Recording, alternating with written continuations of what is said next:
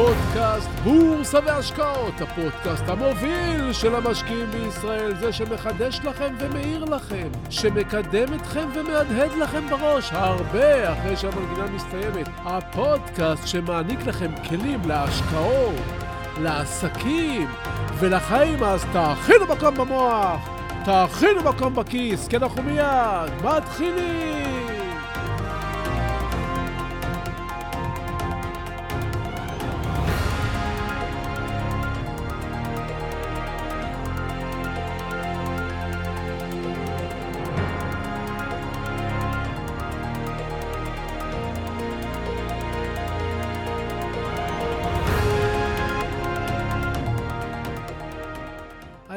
מדמיין אתכם, לוקחים לכם את הרגע הזה להאזין לפודקאסט.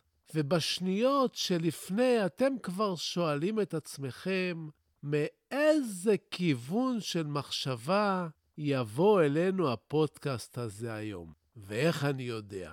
כי אתם כותבים לי שאתם בכל פעם מופתעים מחדש. ולמה אתם מופתעים מחדש? כי נדמה לנו שאנחנו שמים לב לכל מה שקורה, אבל בפועל קורים הרבה דברים שאנחנו רואים אותם, מביטים בהם, חושבים שאנחנו מבינים, ובכל זאת הם נעלמים מעינינו. זה קורה לכם בחיים כל הזמן, ועל אחת כמה וכמה בהשקעות. בחיים זה אולי לא ממש נורא, אבל בהשקעות זה עולה לנו כסף. ואני בדיוק עובד על משהו בימים האלה, אבל עזבו, עדיין מוקדם לספר על זה. המידע שמסביבנו מוטה. המידע הבסיסי תמיד מלווה ברעש מסוים שמצרף לו הדובר. אנחנו מקבלים מידע באריזה, ועלינו ללמוד להסיר את האריזה בעדינות, מבלי לפגוע בתוכן, ממש כמו לקלף את הקליפה של העיניו, המכונה זג, אגב, ולהשאיר את העיניו שלם ומושלם, כמו שהוא, רק ללא הזג. לא קל. לאריזה של המידע יש לא פעם השפעה על החשיבה שלנו. זה מזכיר לי שפעם היה אדם עיוור שחי על קצבה וגר בבניין מגורים צנוע. בנו של העיוור יצא ללמוד בארץ אחרת. לאחר כמה חודשים שלח הבן מברק לאביו. בימים ההם, כששלחו מברקים, כל מילה עלתה כסף, וטבעם היה שיהיו קצרים ויעלו פחות. מאחר והאב לא ידע לקרוא ולא יכל לקרוא כי הוא היה עיוור, הוא ביקש את אחד השכנים לקרוא עבורו מה כתוב במברק. לקח השכן את המכתב וקרא בזעף, אבא, שלח לי כסף. ולאחר מכן הוסיף השכן ואמר, מה זה? איך הוא כותב לך? איך הוא מתנהג? מה הוא חושב, שאתה עובד אצלו? כאילו, יש לך מיליונים? בקושי אתה חי. אם זה היה בן שלי, לא הייתי שולח לו שקל. חוצפן, אמר השכן. והעיוור אמר לו, אתה יודע מה? אתה צודק. התרגז והניח את המכתב במגירה. לאחר יומיים נכנסה שכנה לבדוק מה שלום השכן העיוור. העיוור, שמצפונו ייסר אותו, ביקש גם אותה לקרוא מה כתוב במברק שבמגירה. השכנה לקחה את המכתב וקראה בקול רך ומלא תחנונים. אבא, שלח לי כסף. ואחרי זה אמרה, מסכן הילד, יש לו בעיה כלכלית, אבל תראה, למרות שכל מילה עולה כסף, על המילה אבא הוא לא ויתר. כמה כבוד יש לו אליך. כמה אהבה, איזה ילד טוב. תעזור לו. האב שמע את זה, רחמיו נחמרו, והוא מיד שלח לבנו את הכסף שהוא יכל. שלום וברוכים הבאים לפודקאסט בורסה והשקעות, הפודקאסט המוביל של המשקיעים בישראל. והיום נדבר על כסף ואוצרות, נדבר על השקעות, רעיונות וכמובן עוד דברים מעוררי חשיבה. אז תהיו ממוקדים, תכינו מקום במוח, תכינו מקום בכיס, כי הנה, אנחנו כבר ממשיכים.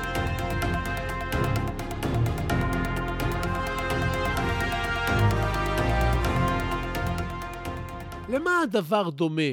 כשאתם מאזינים לחדשות או צופים בהם בטלוויזיה, אתם נותנים חשיבות גדולה מאוד למחוות של המגישים. כל טון דיבור משנה, כל הרמת גבה, כל כמה זמן שהאצבעות נעות באי נוחות, לכל אחיזה של עט, לכל שינוי באינטונציה של הדיבור, כל זווית של השפתיים, כל התרחבות נחיר של המגישים והמגישות נותנת למתבונן פירוש עצום על מה שהוא שומע כעת. המסרים הלא מילוליים חזקים לפעמים יותר מהמלל.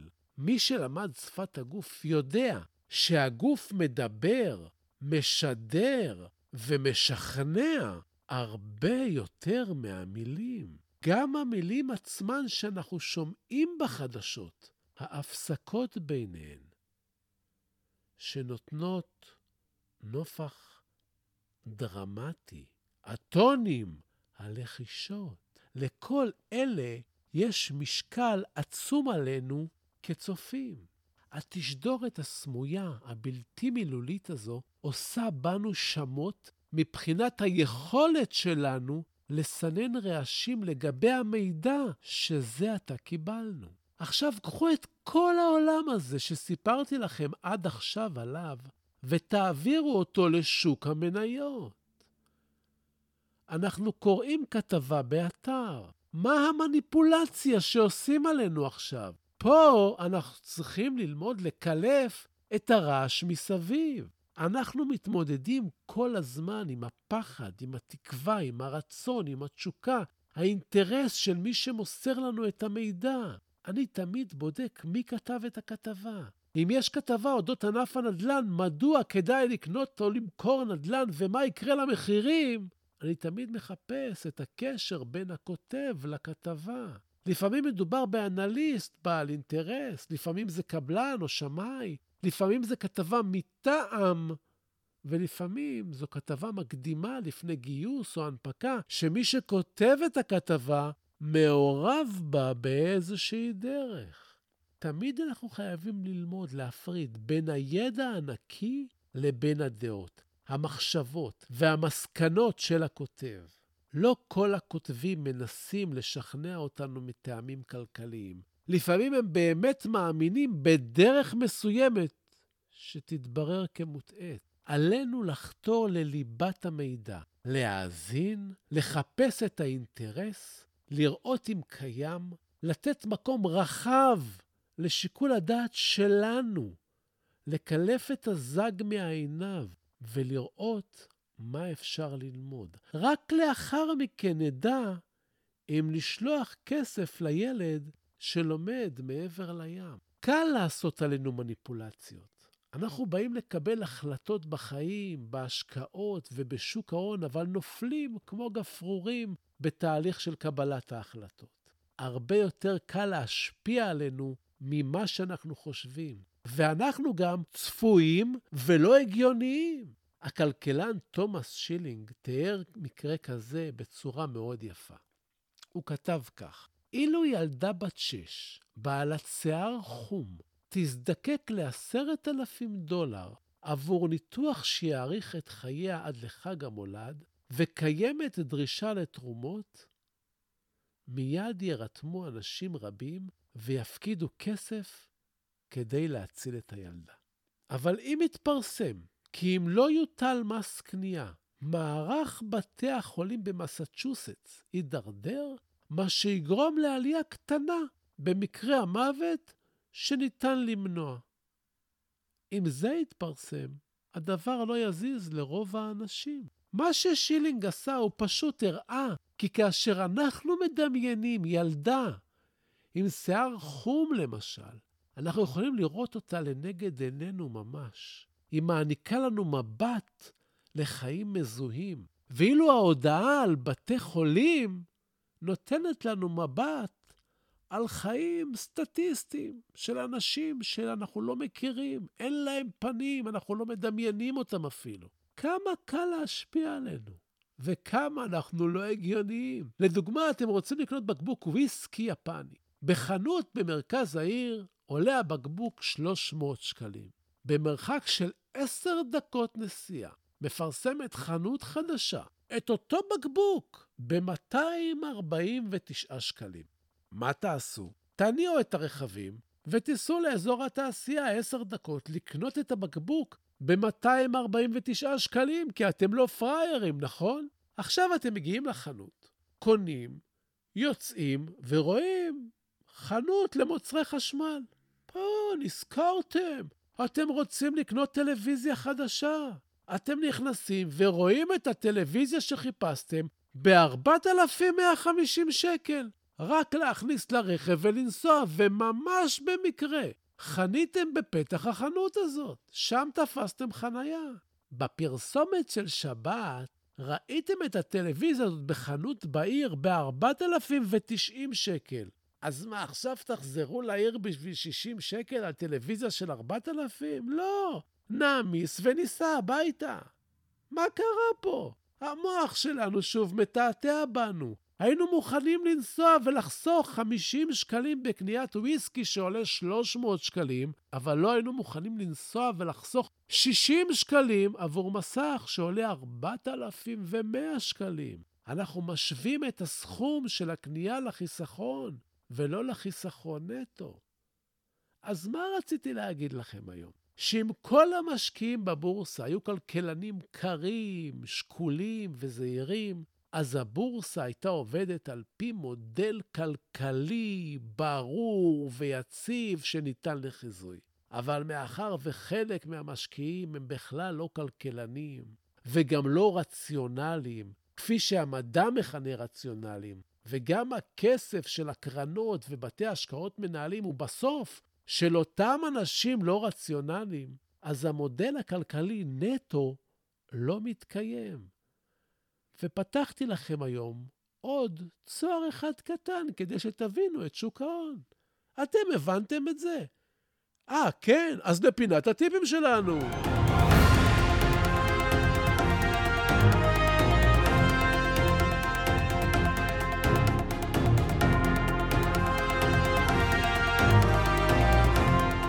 הנדל"ן עולה, התחלות הבנייה יורדות, המשכנתאות בשיא. מה לעשות? לקנות דירה להשקעה? כולם שואלים אותי, אז אם לא מדובר בדירה למגורים, כדאי לבחון השקעה בענפים שירוויחו מהתפוצצות הנדל"ן בבורסה כמו שאתם חוזים. מי למשל? בנקים למשכנתאות, חברות למימון חוץ-בנקאי שהיא תיכנס לתחום, חברות בנייה למגורים וכדומה. בהשקעה בדירה אתם חייבים להבין, יש הרבה כספים שהולכים לאיבוד.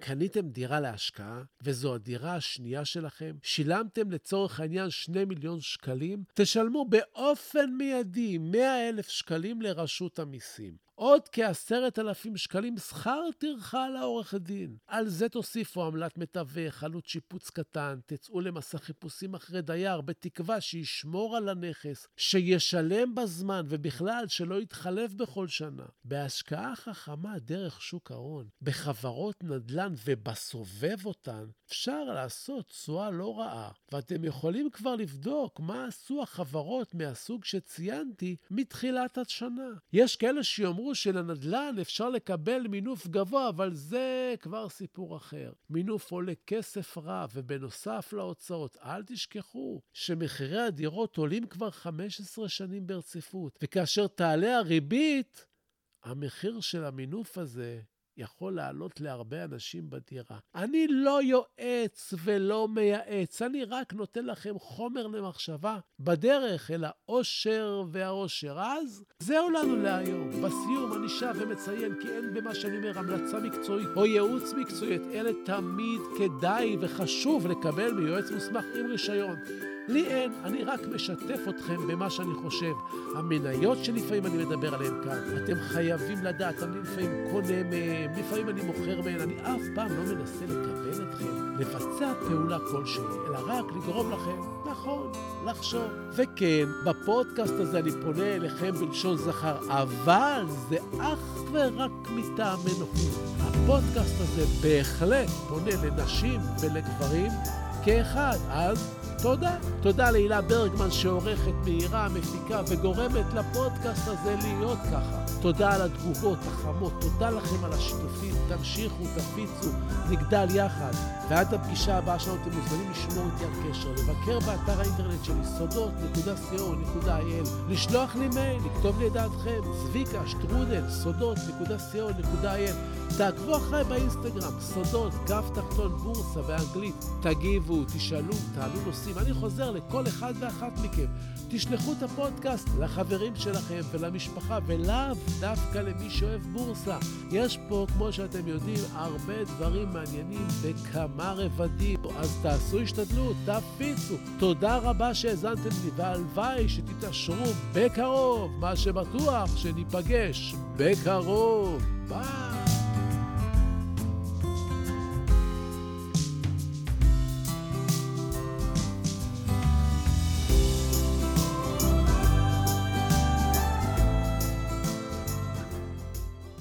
נאום ההכתרה של נלסון מנדלה. הפחד העמוק ביותר שלנו אינו מפני חוסר היכולת. הפחד העמוק ביותר שלנו היא הידיעה שעוצמתנו אינה ניתנת למדידה. האור ולא הצל, האפל שבנו, הוא שמעורר בנו חרדות. כל אחד מאיתנו שואל את עצמו, מי אני שאוכל להרשות לעצמי להיות כל כך מבריק, מקסים, מוכשר ומאושר. למעשה, מי אתה שתרשה לעצמך לא להיות כזה? אנחנו ילדים של אלוהים. כשאנחנו בוחרים לשחק את המשחק הקטן, אנחנו לא משרתים את העולם. אין שום דבר נאור או מואר בצמצום האישיות שלנו, רק כדי שאנשים ירגישו נוח בחברתנו. נולדנו כדי לממש את הקסם האלוהי הגדול בנו, הוא לא גלום רק בחלק מאיתנו. כל אחד מאיתנו נושא את הקסם הזה בתוכו. כאשר אנו מרשים לאור הפנימי שלנו לזרוח באופן בלתי מודע, אנו מאפשרים לאחרים לעשות את אותו דבר כאשר אנו משתחררים מהפחדים שלנו. הנוכחות שלנו משחררת אחרים. נלסון מנדלה, 1994